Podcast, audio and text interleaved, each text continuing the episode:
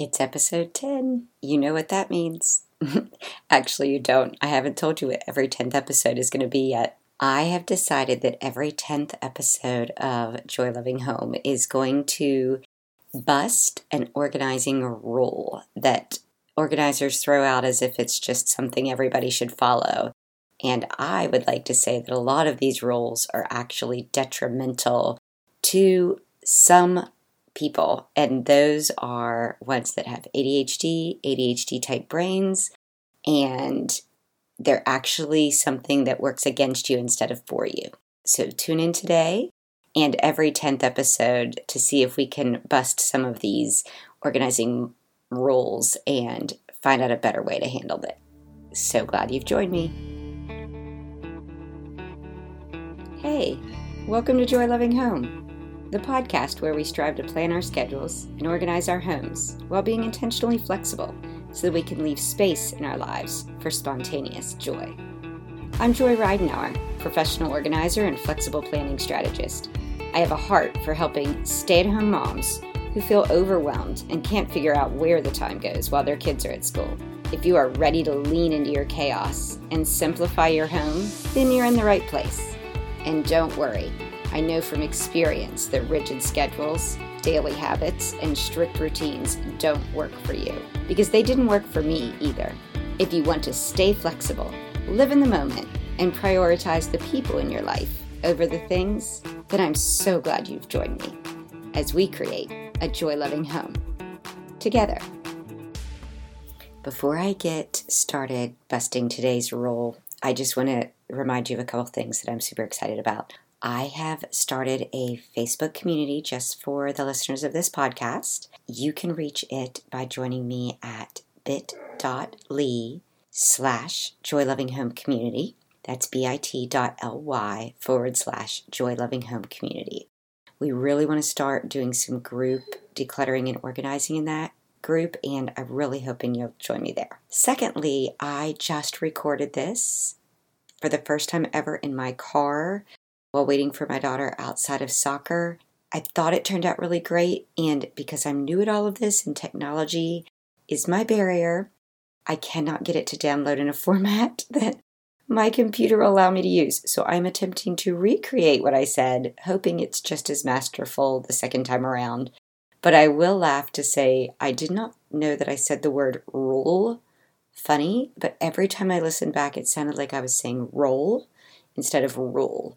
So, anyway, I'm trying to break rules that are common to organizing that I don't think should be rules at all. So, if in the future I start saying something that sounds like rules, you know what I mean. Anyway, okay, so let's get started. Today's episode is about this only touch something once rule. The reason it's established, and it made very good sense, whomever established it, was that a lot of clutter is delayed decisions. So think about your clutter and how it got there in the first place. A lot of times, that clutter truly is the result of delayed decisions. You were getting ready to run somewhere and you didn't have time to put something away, so it just sits where it is. Then you go back and you decide to go put it where it belongs, but it doesn't really have a home, and you don't have time to try and create some sort of home, so it stays there and then you decide you're going to get rid of something, but there's a lot of guilt associated to it, or it was a gift and now you don't know what to do with it, or you spent a lot of money on it and you don't know if you should sell it or not sell it. All of these things are delayed decisions. It is normal, it's typical, and it's a legitimate explanation for how clutter gets established in our home. So organizers come through and say, no more delayed decisions. They will tell you just grab an item, make a decision. Are you keeping it or are you not keeping it? Great. You're keeping it, go put it where you want it to live. Find a home for it. Or you say you're not going to keep it, even better. Throw it in the donation bin. Now pick up the next thing and move on. Don't delay, don't think, don't stop. Just keep moving and make these quick decisions as a way to finally conquer the clutter. And if you've hired an organizer and they're there with you, um, you have that sort of added accountability and and this is this is supposedly why you hired them, right? To get through this pile of delayed decision. But the only touch it once rule, I think, backfires for brains like ours for two reasons. One, if you are trying to make a quick decision and your brain, which is not neurotypical, struggles with sort of the executive function of holding all of the processes of like, okay, I have to decide whether to keep it or not keep it, and then I'm deciding whether if I'm getting rid of it, I'm donating it, or I'm trashing it, or do I need to decide where to donate it to? And all of a sudden, that's sort of overwhelming. And then if you're like, oh, wait, if I keep it, you're going to ask me where is this going to live, but I don't really know where it lives, which is why it doesn't have a home right now, and that's why it's where it is. And what are you doing, adding all this anxiety to me to have to make this decision just one time while holding this thing once? And all of the sudden this paralysis occurs and you end up right back where you started with. So I would like to bust this only touch it once rule and say that is not helpful. Uh, I think it's also detrimental if you have hired someone to help you or you have a friend over and they're giving you this, well, hey, they say just touch it once, let's make these decisions. You're feeling that pressure and you're like, oh, my friend is going to think I'm wasting their time if I can't make a decision. So I, I just, I'm going to decide to get rid of it because that's why I had them over here to help me get rid of things. Or you hired that organizer and that organizer will tell you, and they're sincere about it, that they will never make you get rid of anything you don't want to get rid of. But they're also trying to talk through some things with you and they're trying to say, hey, d- do you really need this? Why, why are you really keeping it? And this anxiety builds when you have stress over making cluttering decisions, decluttering decisions in the first place, and you can have the tendency to either get rid of something you weren't really prepared to get rid of and possibly regretting it, or you panic because you think you're going to be made to get rid of everything, even if the organizer has told you they won't, and you start keeping everything and you don't end up anywhere. I think this touch it once rule provides way too much pressure and I would like us to consider a better way. So, the better role to replace it with is not so much touch it as many times as you want, but let's at least touch it twice. And the piles we're going to put it in are not keep versus donate. The piles we're going to put it in are yes, I know I'm going to keep it. You don't have to worry anymore about where it's going, where it's living, anything. Just a pile that is, I know I'm keeping this, a pile that is, I am ready to part with it. You don't have to think about whether you're donating it, whether you're discarding it, whether you're selling it. It's just a separate pile that is discard. And then you have a third pile that is called the reconsider pile. And the reconsidered pile means you get to circle back around to it after you've done all the easy choices. And the way this benefits is you know there isn't a one time touch and done, and the decision has to be made and it can't be changed. So every time you're picking up an item, if it's not an easy yes or an easy no, it's a uh, don't stop yourself, don't get stuck, put it in the reconsider pile. Now, at the beginning, you're going to have a whole lot of reconsiders, and you're going to start asking yourself, why? Why did she tell me I could do a reconsider pile? All I'm doing is touching everything and putting it right back into the same pile. It might seem like that at first, but give yourself some grace and just keep going because you will suddenly stumble upon a easy yes or an easy no. Then as you pick up more and more things and you start exercising that muscle of decision making, and it is a muscle and it takes some time to get warmed up, the longer you go, the more it opens yourself to being willing to get rid of things the more you go, you start to hone in on that goal you have for the space that you're sorting in, where you're really thinking, gosh, I have a vision for this space, and does this thing I'm holding really match that vision? And if it's not, yeah, I, I want this here. Let's put it in the yes pile. Then it starts becoming no, no, I'm ready to get rid of this.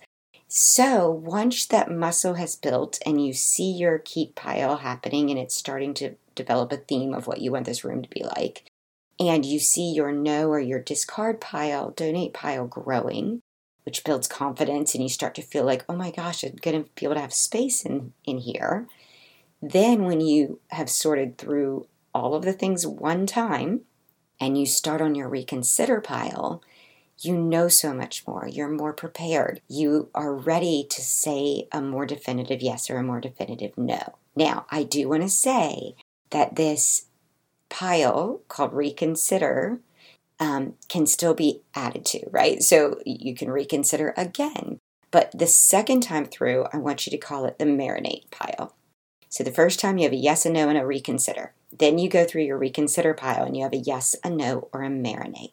And your marinate pile goes into a cardboard box that you cannot see in and that you're going to close up. And you're going to store it in a place that is a little bit inconvenient. Because what's going to happen is you're going to mark a date on that six months into the future.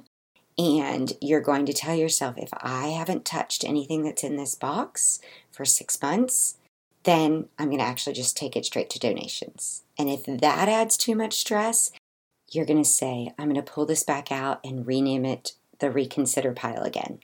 And you're going to pick each thing up and put it into a yes, a no, or a marinate again, box that box back up, put it away for six more months. See if the time frame of a year helps you make more decisions on that.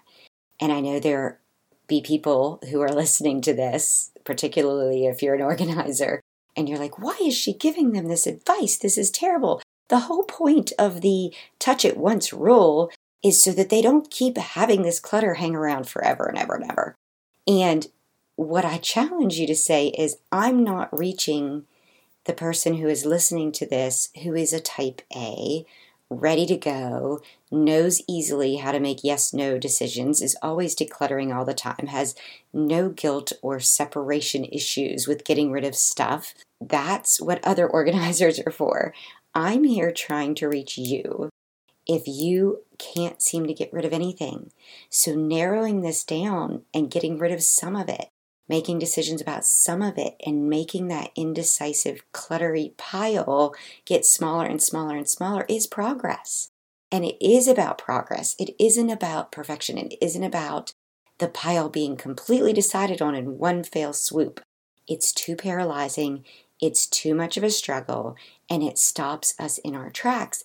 I want you to not keep avoiding the the pile because you feel like there's some rule that you can't hold yourself to in touching each thing once. I want you to have grace in knowing I have permission to go through this and the easy yeses and the easy nos I'm going to do right now. And that pile got smaller. And the next time I face that reconsider pile, I can really tackle it because I'm learning more about myself. I'm learning more about my space. I'm building these decision making muscles and there's no pressure. The pressure is off. So I hope that's helpful.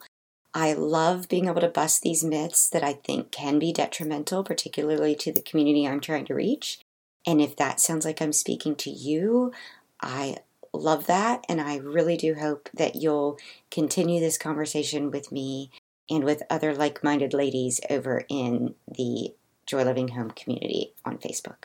So uh, until next time, looking so forward to tackling more topics and hoping that you'll continue to reach out to me and let this be a, a very welcoming, non judgmental, encouraging community. Until next time, choose joy.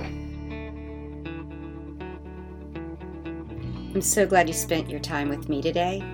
If you'd like to join an encouraging and judgment free community of women just like you, please join us at bit.ly slash joy loving home community. That's bit.ly forward slash joy loving home community. I would love to interact with you there.